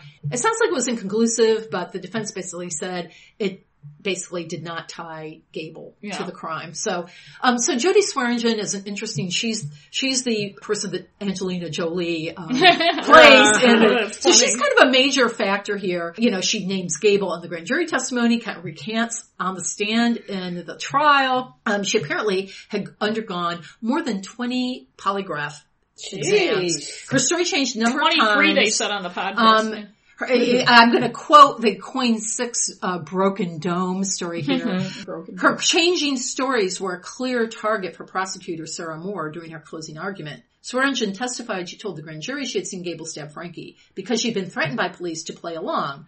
Moore disagreed. Uh, Moore said two months before police had an opportunity to interview her, she's telling people at Hillcrest, I think that was a juvenile facility, a juvenile reform school kind of facility, that she was there with Frank Gable and she saw him kill Michael Francke. Moore told reporters when asked about Swearingen after Gable was convicted. But did she? Police notes of those conversations of staff that, that staff at Hillcrest had with Swearingen reported she admitted to being at the scene of the murder that night with her boyfriend, but not with Frank Gable. And more than 10 pages of police notes, Gable's name doesn't come up once. One worker at Hillcrest told KOIN 6's uh, reporter Eric Mason that as best as she could recall, she never heard Swearingen use Gable's name. Because she admitted to being at the scene of the murder, Swearingen was concerned about being charged as an accessory. After Gable was convicted, she sought legal advice and notes from those discussions originally introduced during Gable's appeals process, Swearingen identified the boyfriend she said she saw killed Michael Francke, a man named Timothy Natividad. Mm. So Gable has always claimed that what was really happening was that all these petty crooks were easily led into false testimony through intimidation, multiple use of polygraph tests, where the police investigators used kind of to piece together a narrative that they thought could convict Yeah. Gable. And then he also claimed that he, they did, some of them also were motivated by revenge because he was a state police informant and this was their way of getting back at him. Although the state police claim they cannot find any evidence or documentation that Gable ever was a informant for the state police. So again, you know, conflicting reports, Right. you know, they are supposed to um, document their their confidential informants. Some people are on an informal basis and Right. aren't documented. And also, if there's corruption, it could. I mean, a lot of stuff was lost in this. Just because someone, how many times have we heard somebody can't find something Right, Yeah. right. that yeah. actually exists? Especially when they want to convict somebody of a crime, so everybody will shut up and get off the bed. So, so the other big person in this is Jim Kraus. It's his confession, which was made months before Frank Gable's trial, that was the thing that seemed to most convince the federal judge Acosta to rule in Gable's favor. So I'm going to actually quote from an Oregonian article on this just because it kind of summarizes it in a, uh, you know, kind of easy to digest way. Uh, and this is when, uh, in 2016, when this information about this confession first came to public light. Federal public defenders have argued that John Kraus, a Salem man who was on parole for robbery at the time, repeatedly confessed to murdering Oregon Prisons Director Michael Telling numerous law enforcement officials, as well as his own mother, brother, and girlfriend, that he stabbed Francke when he caught Kraus burglarizing his car on January 17, 1989. Kraus's confession, they said, was consistent with the crime scene and autopsy evidence, corroborated by eyewitness testimony and considered truthful by an FBI polygrapher who was flown in from out of state to test him. The federal defenders argued that the trial court that convicted Gable improperly excluded Kraus's earlier confession to the hmm. crime. In court, Assistant Federal Public Defender Nell Brown played an audio of Kraus confessing to his brother during a recorded phone call from jail on April 5th, 1989. He called it just a freak accident, saying he had gotten in Francke's car and Francke found him in it and asked him what he was doing. I just tried to hit him where I could knock him out. The next thing I knew, I stabbed the guy. I stabbed him in the heart, in the arm, Kraus told his brother. I didn't intend to kill the guy. The judge said that he read closely law enforcement's interview with Kraus on April 5th, 1989, less than three months after the murder. Kraus confessed to seeing, in quote, stuff in Francke's car, parked on the grounds of the state hospital, and intended to burglarize it. Kraus described how Francke confronted him, offering a physical description of Francke, who in the autopsy was described as six foot three and weighing between 200 and 210 pounds. Kraus said Francke punched him with significant force and then Kraus stabbed Francke, detailing where Francke was stabbed. Francke's body was discovered, blah, blah, blah. And, uh, say he was stabbed twice, once through his arm, that nicked his chest, another wound that penetrated his heart. The level of detail Cross provides is notable for its specificity and the manner in which it's corroborated by the record, the judge says. How does he know all these details? If you're going to make stuff up, how do you do it in a way that is so consistent with physical evidence and witness testimony? I think also because it was, was only three months after Right. and the likelihood of a lot of these details um, Leaking being out, and Right. I don't think all this stuff was out there. Attorney Nicholas Kallstrom for the Oregon Department of Justice countered that Krause's confession came after he provided police with at least four different accounts of what occurred. He gave varied descriptions of the Ah. clothing he wore at the scene as well as the route he took to flee the area. Kallstrom suggested that during the interviews Krause had with police, the investigator may have fed him information. Yeah. That's what makes me And also, wonder. what about the head injuries and stuff? Yeah, yeah. Well, I wondered about that because uh, his story kind of follows along with what the official story was. And you still wonder how Francke would have not been able to overpower Yeah. Yeah. somebody. The state could never corroborate Krause's account of what occurred, according to Kallstrom. Though this is an, an, a good point too. Assistant federal public defender Mark Allemeyer called it, in quotes, a troubling double standard. If the state is now arguing that Krause's confession may have been contaminated by investors' mm-hmm, questions yeah. and media accounts of what occurred, but hasn't applied that same standard to other key witnesses who have since recanted the early statements that played Gable at the scene of the crime. Yeah. Yeah. That's another big thing that Judge Acosta considered because basically every major witness, not just Swearingen, but all these different people who sort of said, oh yeah, he was there, Right. or we were there, or anything. Right. That basically every major witness who placed Gable at the scene of the crime recanted in the years after his Yeah. Sounds So- like there are a lot of people wandering around in the dark at the closed. It's weird. Corrections like, like yeah. I don't know if I missed this, but where is it located? Is It's it? off the street. It's I mean, it's not. It's yeah, it's not, not, like, close to Yeah. the street. Um, Right. It's, it looks, uh, there's a lawn. the aerial photo looks like it's kind of like, and uh, I- if you're know, driving by in the dark, you're not going to be Yeah, hanging I, out I there. think, yeah, there's not a main road that is right there Yeah. in Right. front of the building. So there's weird. another state hospital building kind of across the street and there's a big lawn. Yeah. And if you look at the aerial pictures, that circular drive Yeah. is really big and there's like kind of a lot of lawn. The building is really kind of recessed Which, it away seems from like the a weird place yeah. for people to be hanging around. Yeah, right, right. It's not a logical place. It's certainly not a logical place to go like carjacking and stuff because it's like after I know, hours. right. and it's a state car. It's State not- car, you know. I it's, know, it's- that's what I yeah, wouldn't get. Wouldn't you go to like a parking lot or something? Right, with fancy cars. so Kallstrom then goes on to say, well, those recantations aren't credible. And several witnesses haven't recanted. And talk, they talk about the inconclusive DNA. This is one of the things that was really important. The the judge said, "Well, whatever you think of Krause's testimony, if his confession had been allowed into evidence at trial, there was a strong likelihood that the jury verdict could have been different." Yeah. And, and Yeah, so, in right. that sense, That's it never should, it should not have been excluded. That's the standard they go by. Yeah. so let me just kind of uh, more or less summarize the conspiracy theory that Kevin and Pat Francke, Phyllis Stanford, and various other people have proposed. One of the things that Kevin has pointed out too are some things that he found strange. Again, this is his recollection, his portrayal. He said when Richard Peterson, remember this is the guy second in command basically under Francke at the corrections department, first called Francke, who then was living, I believe, in Arizona, um, told him, him his brother, he, he actually called him and said, your brother was dead. He's been shot. Kevin, you know, basically thinks that that, that in fact was what was said to him, that this is a kind of reveals that Peterson was somehow in on a plot. And what they think the plot was, was that Peterson and McAllister in particular were corrupt, were running a drug ring, um, among other things possibly out of the state penitentiary and were afraid that Michael Francke was about to expose that.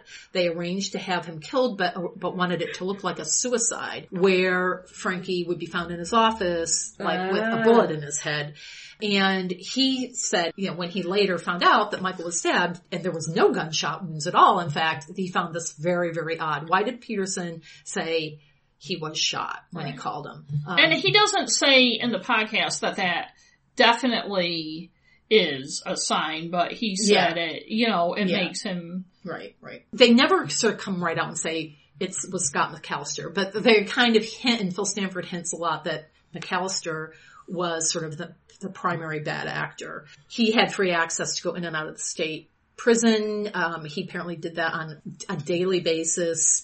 Uh, there is evidence that corruption that was involved included a lot of drug smuggling Oh, sure. into the prison. That's one of the big claims. And as I said, both brothers claim that Michael had basically named both Peterson and McAllister as officials in his own department who were the kind of the most problematic for him. Now there's some interesting things about McAllister and this is where the Oregonian, particularly in the 2005 article where they did what apparently seemed to be a really major kind of review of the case they claimed to have looked at like tens of thousands of documents and things like that and basically said no, it was Frank Gable and the conspiracy theory really doesn't have merit. Now this is one of the things where I feel that they clearly were soft pedaling things because this is stuff about McAllister that is a matter of public record. The Portland Tribune has found that Scott McAllister in the early 80s was found to have been going to prostitutes, getting uh, sex for $10, um, when he was caught, right. when he was mm-hmm. caught, he claimed he was doing undercover work for the Attorney General's office. He was And doing the Attorney undercover. General's office said there was, he had no authorization to do any kind he of was a undercover work. like- freelancer. so, um, so, you know, that's just something that's a little bit untoward. And then he later, he's working as legal counsel for the Department of Corrections, going in and out of the prison continually on a day-to-day basis. And then later, you remember he, very shortly after Francke is killed, he's in Utah working for Department of Corrections there. The woman, I think her name is Laura Parker, was his secretary, basically after several months, uh, basically charges him with sexual harassment. And Oh. they interview her in the podcast and it's an interesting series of interviews where she basically says she was scared to death of him. He was very aggressive. She, the Oregonian, kind of describes her as his girlfriend and they kind of imply that she's a girlfriend who's kind of getting back at him by Oh, making these geez. charges. She basically said she was never his girlfriend. He sexually harassed her. Once she made that charge, her tires were slashed. Other things happened that really, really frightened her. She's still frightened of him apparently. Um, And wasn't she transferred to some really shithole job? Yeah, right. She was transferred. After she broke up, kind of quote unquote, she told him she didn't want to have sex with him anymore. Right, he was kind right. of making her have sex. Right, with him. right. One of the things that she found, uh, or she said, was that he, during the course of the investigation, I think maybe this might have been for the task force, he was asked about, the 1989 task force, he was asked about like, well, have you ever, did you know about corruption in the Department of Correction? He says, no, I never saw any corruption. Well, it- you know, Corruption. then it- she said he had files that were confidential files about the Michael Francke murder investigation. And he's in Utah working for a different Department of Corrections. She said she saw these files in McAllister's office and she said there's no reason why he should have those files. He was, as he said in his, when he was questioned about the Michael Francke murder, hey, I was gone. I wasn't even working for the Department of Corrections anymore at that point. I know nothing about this. I know nothing about corruption. I have nothing to do with this. She said, then why was he getting these files? And then she also said he had videos and a lot of them. What she termed child porn. This is again in the 2005 Oregonian article they called teen porn. Yeah. Which to me is again is soft peddling. That makes me Like- He was charged in Utah. Who? Yes, he was charged in Utah with disseminating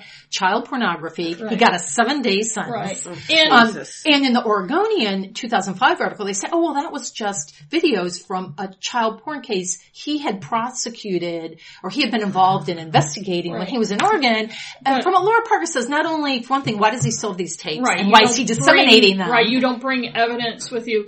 And I Especially when it's remember, and she said he had a lot more Right, and I remember from the podcast, you know, you talked about how he and Francke had a falling out. I was doing something when I was listening to this part, so I don't remember all the details, but when they were pals, they went on a ski trip, and Michael Frankie left like the first night or the next day and came back and said, I never want to have anything to do with Scott McAllister again, but never told anyone what it was about. Yeah, But yeah. that was the falling out. And you, One of the things that the Oregonian said was that, oh, that whole story of the falling out the ski trip isn't true because we looked at his travel records and it looked like that Michael Francke did cancel his flight back to uh, Portland or rather Salem from Reno, but he drove back, a 10 hour drive, and he drove back with Scott McAllister. They're like, so they couldn't have had this falling out. And I'm like, yeah, but where did they get that story? Yeah. They, maybe they have documentation that Michael Francke canceled his flight right. um, and even maybe somehow got confirmation that he drove back to Salem from Reno. But who's telling them but I think also, that Scott McAllister Right. shared the ride with him and they were all getting I along think just also fine? on the and I'm like,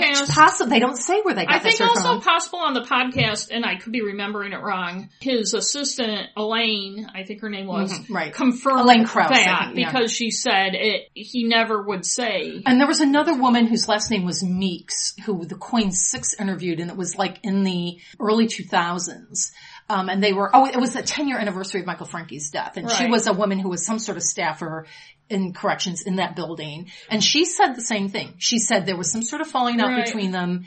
She said no one ever really knew the details. So it was more than one person who confirmed that. And my whole point on the Oregonian, giving this story about, well, McAllister and, and Michael Francke are driving back from Reno on this long drive back. And I'm like, who's telling them that? Right. Is it Scott McAllister? Well, they need to and, and, and did Scott McAllister tell them? They don't, they don't say. Right. How they got that story. And it's Noelle Crombie who did such a great job on the Route 20 killer, But- who is, who's sharing with another veteran Oregonian reporter in this 2005 story where they're really kind Well, of you soft pedaling. well, you also don't know what, McAllister. what the editor input was. Right, right. What they were told not to put in. what they right, right, to right. put in. So, but my whole thing is that just because they also are really downplaying and soft pedaling a really kind of egregious things that Scott Well, McAllister yeah. clearly did. I mean, calling child porn teen porn, Yeah. that's a way to make it seem less bad. They Yes. really just totally gloss over That's the pretty bad. early 80s stuff with prostitutes. They Yeah. just And that make was- a little hint and about that That was in 2005. yeah, just said? the Oregonian Yeah. article was in 2005, and then there was a Portland Tribune kind of rebuttal to it. That wasn't as detailed as I would have liked. See, but- nowadays that stuff would be taken a lot more seriously. yeah. too. Yeah, right, Well, right. yeah, but what newspaper called? I think it was the New York Times. Called instead of saying girls, they called them underage women. Yeah, yeah, yeah, right, right. So the upshot is that the conspiracy theory is that there was this corruption, possibly McAllister being the worst actor, and there were some connections with state police as well. And the idea was to get someone to kill uh, Michael Francke, make it look like suicide, and somehow in the encounter, possibly the nearly six four athletic Francke putting up more of a fight than the assailants expected, he ends up getting stabbed, and the whole thing doesn't um, Go the way Oh, another thing Laura Parker absolutely swears, and though again, the Oregonian tries to cast doubt on this, she swears that she overheard McAllister saying to someone, I think it was in a phone conversation, that it was, that he was referring to Francke and that was supposed to be a, a suicide, but someone botched it. Yeah. You know, and so, and again, you know, do you, believe her? Do Right. you not? And again, I'm quoting from Wikipedia here too. And again, it's, it's pretty well referenced. And they say Um, that on the podcast yeah, too. the McAllister theory gained credence in October 1991 when one of the private investigators who worked on the Gable defense team, H. Wayne Holm, this is really weird, was killed by a Multnomah County Sheriff's Deputy, Brian Martinek, who is now an assistant chief of police, Portland Police Bureau. I'm like, I, that's something I've got to look into. Yeah. Allegedly, during a reverse sting drug operation, Holm, who had been a former inmate in the Oregon Correction System during the early 1980s, had assisted numerous other inmates with parole hearing presentation and had known Scott McAllister, who represented the parole and probation board during those hearings. He's actually described as the inspector general of the corrections department. No.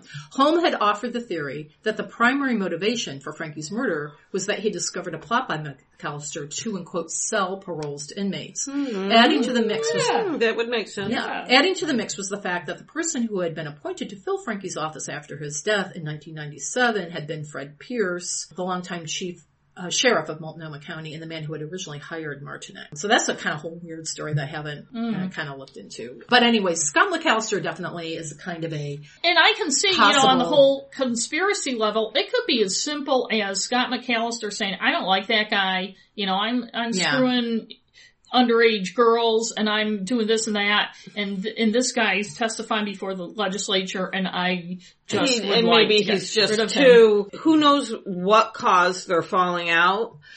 But if it was something, just something about McAllister, maybe thought that um Francke would somehow go in on him with something or, or do something But like was- that, and he realized that he wasn't going to. Just realizing that somebody And he was an your- outsider. yeah. Remember that too. And one of the things that Phil Stanford says is you have to understand the whole Department of Corrections. He called it a kind of incestuous mm-hmm. organization. You know, mm-hmm. people hired Right. their Who are all brothers. related. You get a Yeah. chance. There's a bunch of people, homegrown Oregonians, who just kind of have the system and you know, kind of reformer from New Mexico Wants to change in. everything. One other individual who's been named is Hoyt Cupp, the former warden of the Oregon State Penitentiary, as though we don't have enough kind of potential suspects. Mm-hmm. In 2007, a convicted felon gave a series of interviews to Willamette Week in which he claimed that he witnessed Cupp and another unnamed corrections official pay Natividad, to Natividad $20,000, and that Natividad later informed him it was payment for killing Francke. Cupp died of cancer in 1990, so like really early in all this. So the one of the last things I want to talk about is the Neil Goldschmidt factor. Uh, so Neil Goldschmidt was governor. He's the guy who hired Francke, basically proposed to the state legislature that they should change the chain of command so that the Department of Corrections would report directly to him. The whole point of him hiring Francke was to root out corruption and, you know, all How the ironic. problems, you know. So what seems strange to people once Francke's murder happened and the investigation started was Goldschmidt got very, very defensive and impatient. Whenever there was a kind of implication that somehow corruption in the Department of Corrections could have something to do with Francke's murder. And he just seemed to really, really resist any kind of entertaining of that as a possible path of inquiry. One of the things that several sources say was almost immediately corruption in the Department of Corrections was considered. But then, you know, they found Frank Gable, you know, and it doesn't really say, was it really Right, seriously right, considered yeah. or were there in fact people who brought it up and somehow it was squelched? Uh, And Goldschmidt seemed to really resist this and the KOIN 6 uh, broadcast shows this speech, you know, where Goldschmidt names this task force into corruption because he's like, I want people to put up or shut up. If you keep talking about corruption, I want to see if there really is significant corruption. And various people, for instance, uh, State Senator Jim Hill said he actually talked personally to Goldschmidt and said, this is the kind of crime we should probably get the FBI involved. You know, I mean, it shouldn't be maybe the state police Yeah, doing right, it. There is, especially if there could possibly be corruption of state officials and let's get the FBI in and make sure we really have a more independent investigation. He said Goldschmidt was absolutely adamant and with being, you know, hmm. so various people over time were like, what, why, why was Goldschmidt so resistant? Why? And then in 2004, a reporter for Willamette Week, Nigel Jaquiss, once again, Willamette Week or Portland Tribune, basically steals the thunder of the Oregonian Yeah. and scoops a really big story that the Oregonian missed. Um, basically because they were being too differential to people like Bob Packwood. You know, Yeah. 10 years before, Neil Goldschmidt was like this golden boy, right? And he was this very popular, seemingly very effective governor of Oregon. A year before he would have had to run for reelection, he suddenly announces he's not going to run for reelection. Hmm. And everyone's wondered why. He Okay. talked about a possible pre- presidential. Yeah, possible. And certainly maybe Go- like, oh, maybe he'll run for Senate, Right. something like that. Never does. He basically ends his political career. People always thought that very strange. He still remained, however, a very highly regarded figure. I don't know what he did. He might have done legal work or something, hmm. but he was sort of, okay, they said he still kind of remained a kind of kingmaker behind the scenes in Oregon politics, was highly regarded. I moved to Oregon in 2001 and Neil Goldschmidt, he's still alive, by the way, um, was kind of this huge figure still, even though he didn't hold elective office and hadn't for years and years, as this, you know, really moderate, innovative, great statesman. Well, in 2004, the Willamette Week exposed the fact that Neil Goldschmidt, when he was mayor of Portland, had had a basically had committed sexual child abuse on a minor young woman. She said she was 13 at the time. Ugh. Others, at when it started, Right. others said she may have been 14. Oh, okay, But she well was then. well under Right. the age of consent. Right. Again, the Oregonian, in a number of stories when this broke, continued to refer to it as an affair. An affair. Oh, with I a- hate that. Um, I hate that. Margie Boulé, who was a longtime reporter at the Oregonian, interviewed the victim years later and when she was a young adult. And in fact, the Oregonian wouldn't publish those stories until after the victim died and she died, Oh, you know, Jesus. relatively young. I think like when she was about 40 or something of Yeah. like the problems with alcoholism. It's Right. really, really Yeah, a sad, sad story. She was really traumatized and really, really damaged by Yeah. this. And so the, the Oregonian, knowing about apparently like either it was right after or they knew of the Willamette Week scoop on Goldschmidt, they interviewed Goldschmidt and Margie Boulé. And remember, she also at the time was a reporter for the Oregonian. She, she said she was just horrified by it because she actually was interviewing the victim around the same time. Mm-hmm. And this is in 2004, so years and years after it happened. Yeah, I think it was early 80s when he was mayor of Portland. And he was a family friend. Her parents worshipped him. He, um, it was at a family event in her home. Yeah, in her home that they, he, they went down to the basement together and he initiated the, the Ew, abuse. ew, ew. For three years it continued. He Ah. used to. Until she aged out. She would wait by the, her bedroom window when he came home. He lived in the neighborhood. When he came home from his mayor office work, his car, official car would go by with a Portland police driver as his mm-hmm. driver and security detail. Mm-hmm. If he wanted to visit her later that night, the lights of the car would flash. Ugh. And she would know that after her parents went to sleep, she should unlock the door, the back door, and Neil Wow. Goshen would come in. They would have sex and stuff in the basement. He would sneak out again. Yes, he would um, rape her in the basement. Right, right. He would rape her in the basement. And Phil Stanford says that the guy who was the Portland cop who was his driver when that was happening and clearly knew what was going on and was complicit in it, later worked for the state police, was still part of Goldschmidt's security detail Oh, when he was he governor. was.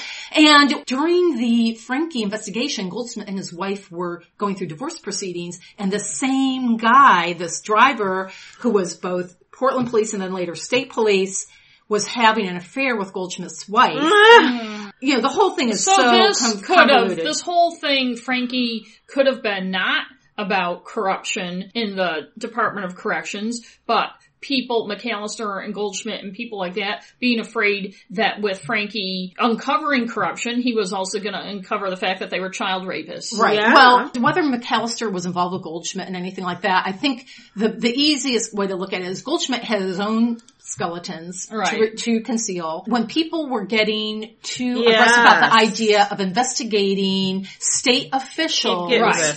he yeah. was afraid, and and Yeah, Stanford thinks I'm that almost certainly this guy was the driver. You know, had this position with the state police. Were were able to basically to blackmail Goldschmidt I'm and say, sure you know, back off. Right. Make sure that no one gets too deep into this Francke murder right. because we've got this on you, and it's all going to come out. If you uh, let the FBI in, or if you What a allow, uh, you know, bunch. so the whole thing Yeah. with all of this kind of just explains a lot. It certainly explains Goldschmidt, and you don't even have to assume that he and McAllister were in on something together. Even, Yeah, Yeah, no, you I'm know? not even saying Yeah, together, yeah. but just the Yeah, fact that yeah. there were other things going on. Once somebody kind of turns Starts that light on, up. you yeah, know, Yeah, digging right, into right. things. yeah. So the upshot is that, you know, some of the big questions still to me is, I can't decide decide conclusively one way or another. But the thing that still really irks me more than anything else is the questions, the weird circumstances of the crime scene, strange inconsistencies. It does not seem like a crime scene that can be explained by an interrupted car theft. Right. It seems like there was something more involved, and it doesn't mean that there was something more involved, but the, it's weird enough with Gables being released by order of a federal judge, a kind of using that as a sort of, well, hey, he was convicted for the crime, seems like he's the guy who did it. That is no longer really there as a bulwark of the official story. Yeah. It's clear that there was some significant corruption in the Department of Corrections. As, as Mo says, you know, whether Francke was really onto it and was going to expose it or not, It doesn't it, matter. it doesn't certainly doesn't seem It's what they unreasonable Yeah. to think that v- various top people would be very fearful. that he Especially was- if he's he the was- kind of guy yeah. who was saying, "Yeah, I've uncovered some stuff, but but isn't telling people what it is." You know, because he wants to protect the people, and he doesn't want it all. He wants to go through the proper channels Right. that people are like, "Shit." And- you know, it's or like he's just seen as somebody that's going to be a pain in something. the ass. And, I also, just- I seem to remember when I was listening to the Tim Natividad episode of that podcast, and I could be remembering this wrong, that the police claimed that they talked to him and meh, he he's not a suspect, but nobody can find any report or any Right. note that Well, he, was, dead talked two to. weeks after the murder. Right. though. So I don't know, like one of the things I've heard is that he, maybe there was someone else who thought he talked to or something. Well, I just but- remember I was in the middle of doing something else when I was listening Yeah, to I'll that, to and I just re-listen to remember saying to the cat, uh, Brady violation Yeah, yeah. or something, and it had to do with Tim Natividad. I'll have to re-listen to that. I want to I actually re-listen to the podcast because Yeah, it's very sprawling and detailed. Yes, and, it is. and now that I've read more, much more about the case, I can kind of place these people and I know the names and I've even seen them on video and everything. So I kind of, well, I do want to end with one last little epilogue and this is right at the very end of the KOIN 6 project.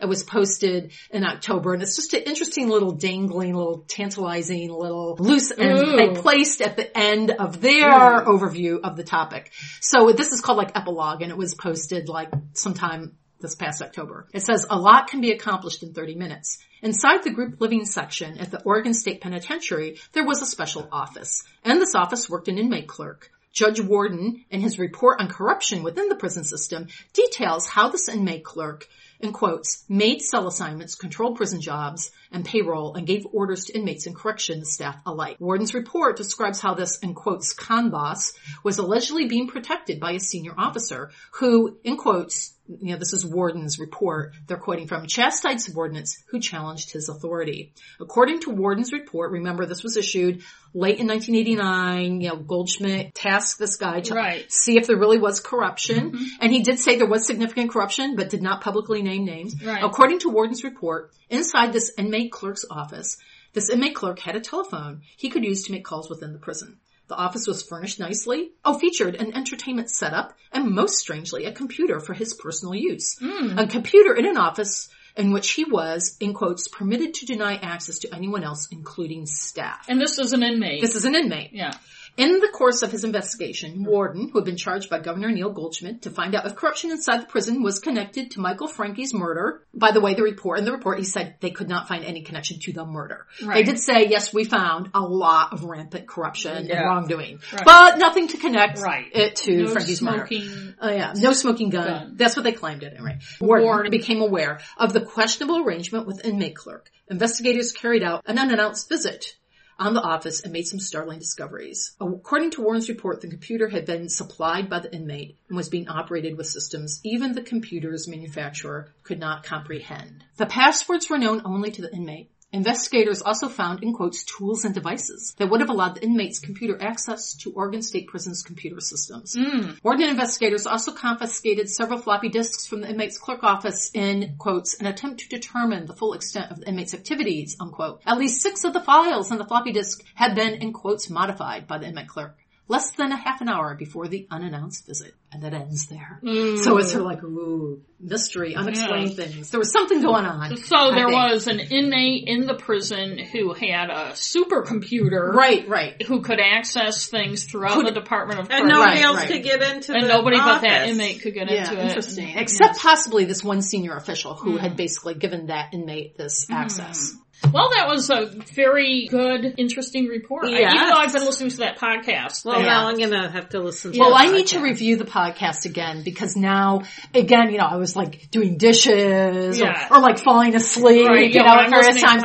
And it is, re- it is kind of difficult to comprehend all the detail when you just listen to it cold. and to put it together into, okay, so what really is going on? here? Right. And I think I'll be able to listen to it with a kind of more discerning ear now because uh, Yeah. I, I know so much more about the case. And I do want to watch that without evidence movie Just Yes. Oh, it is on YouTube. Yes. It looks like that it's really pretty cheesy. And I, I just, the two more episodes of the podcast have yet to drop in Yeah. the next couple of weeks. Yeah, so, I won't listen to the you know, we'll see and, and I and I just want to reiterate whatever you may think of who might have killed Michael Francke. It's another situation where it could have been some simple burglary or Yes. something type thing, but because the investigation and everything is so fucked up, right. it makes it look worse. Like if people are on the up and up, they mm-hmm. want to do a good investigation. They want right. to find out what Right, happened and and, who did it, but right, and if there are they times don't in- want to right, and find there are times in investigations where it isn't done right and cops are lazy and stuff. But this was a top state official, Right, right. so you figure they're going to put the best people You on would- it. you would think, and that obviously didn't happen. And Frank Gable,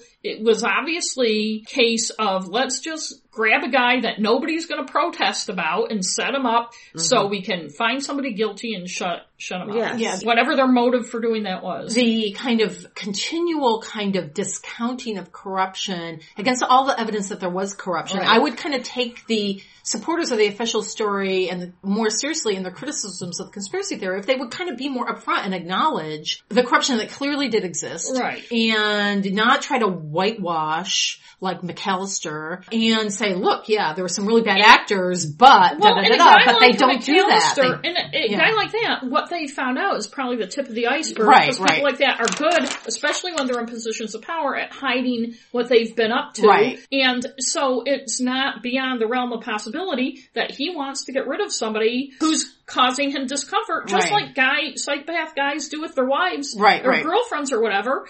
It's just because Michael Francke was a top state official doesn't mean somebody like McAllister isn't going to have him killed. And obviously somebody like him isn't going to do it himself. Right, He right. knows a lot of criminals and bad guys. And, and also what would make sense that he would plan it to make make it look like a suicide. Oh, and one of the things that Oregonian or some other, there's a, another on the KOIN 6 report, they have a guy named Josh Markwish, I think. He wasn't involved in the investigation at all, though he admits he does know people who were, so he mm-hmm. might have a little bit of a bias, but he's a big skeptic of the conspiracy theory. And he says stuff like, well, you know, sometimes shit just happens. Most crimes really are just random, stupid guys. And he also says, you know, if they were going to hire someone to assassinate Michael Francke, wouldn't, would they have chosen some low life drug? And I'm like, well, Yes. yeah, because those are the guys, plus someone like McAllister interacted with every single day. Of course. And So- also, Yeah. you're not, you choose a low life like that so nobody protests too much when Right, they get arrested. exactly. And yeah, so, so this guy's kind of attempt to kind of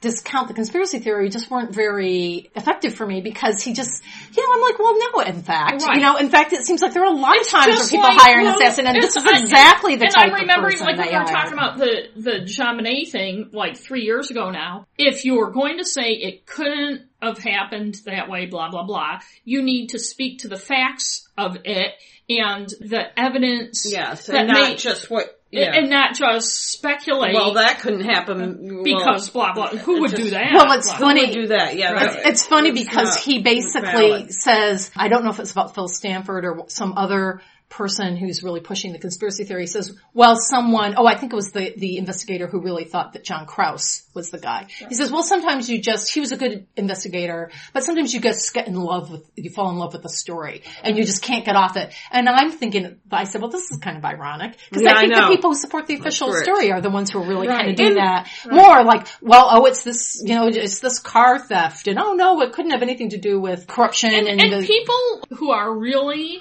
into the power they've been given, like McAllister and mm-hmm. Goldschmidt and other people, will do anything to keep it. They're in a pretty exalted position and somebody's fucking with their shit. One of You the one of the things the Oregonian said that I thought was disingenuous was like, why would Scott McAllister be worried? He was in Utah, but and I'm like, well, not when Francke was killed. He wasn't. He had only resigned two weeks before. Might um, very well be criminally liable Right. for some of the things that Francke might have uncovered. So that that to me seemed really disingenuous. Yes. That like, and also I want to point out, in uh, just before Yeah. I forget, the, when we talk about the Oregonian, lots of times in cases like that, it's not necessarily the reporters or even the people in the newsroom Right, right. who are driving how something is I- covered. it's people much higher up. Like if you watch the fifth season of The Wire, you know, I thinking right. Yeah. Well, Margie Boulé said she found out she was mystified why they were so resist, why they were soft pedaling Goldschmidt so much in the aftermath of the exposure of his abuse of this young mm-hmm. girl and why they were resisting publishing her stories based on the interviews with the victim. And she said it wasn't until later that she learned that some of the editorial board were closest, close friends Right. with Goldschmidt. Of course they were. You know, where, you know, and she said that was all at the upper editorial who board level. and run right. newspapers in a lot of cases are wealthy. People who aren't in the news. And these do- reporters who wrote the, the story that I'm kind of critical of are good reporters who, who've, who've reported lots of other really, they're Right. longtime reporters. as far as conspiracy theories go, it's not like it's a way out theory. Right. It's not like it's something that Right. there's no Well, way- it's not- like the stupid like Alex Jones type things where Right, you Right, know right. like Well, as I said, it's just a, it actually could, it could just be McAllister, Peterson, a couple of guys in crucial positions in the state police, and maybe a couple of people in Goldschmidt's office. It doesn't, Oregon is not that big a state. Right. It was smaller than. It's like Maine. Uh, it's know? like maybe Yeah. three million people now. It was probably just about uh, one and a half million back Yeah. then. Mm-hmm. Salem was a city of about a hundred thousand people then. Like um, Or- you know, it was Hartford. not. It's not like New York Right. State or California. Conspiracy just means a couple people getting together Yeah. and saying, let's do this to cover our yeah, asses. doesn't Right, mean like there's a bunch of people. Right, And, but that's like what I was saying at the beginning. It's it's become this loaded Right. word, and I think that in fact the corruption theory has been labeled a conspiracy theory by people who like the official story better, Right, Because right. what you're saying when you say conspiracy theory is here's a bunch of nuts. They don't Yeah, think right, Lee right. Harvey Oswald killed JFK. They don't think the kids, you know, at Sandy Yeah. Hook were really killed. They were Right, a bunch of right, actors, right, blah, blah, yeah, blah. yeah. You know, cause that's what conspiracy theory is. And has there is become. ba- a lot of bad conspiracy theory There out are. there. Yeah, There is. there but are. as you said, that doesn't mean there aren't genuine conspiracies. People have been killing people since time began. It's not beyond the realm of possibility that he would be killed by somebody who doesn't want to lose their power Yeah. or their life or thinks he's a nuisance even. Right, right, right. And to say, why would a guy like McAllister, blah, blah, blah, do this? Well, why would any psychopath do what Right, they right. do? I know. You know, like you hear that, well, why would he kill her only for a $50,000 insurance? Or like, why didn't he just get, get divorced? Right, You know? and, it's like because this is the way they get rid of their problem. Yes. yeah, yeah. And somebody like him can do it without. It's pretty easy to do. Why? He knows plenty of people that would do it. It's interesting to note that the prior investigation was done by the state police. Stanford says, no, it was pretty much the case where we'll do this investigation to kind of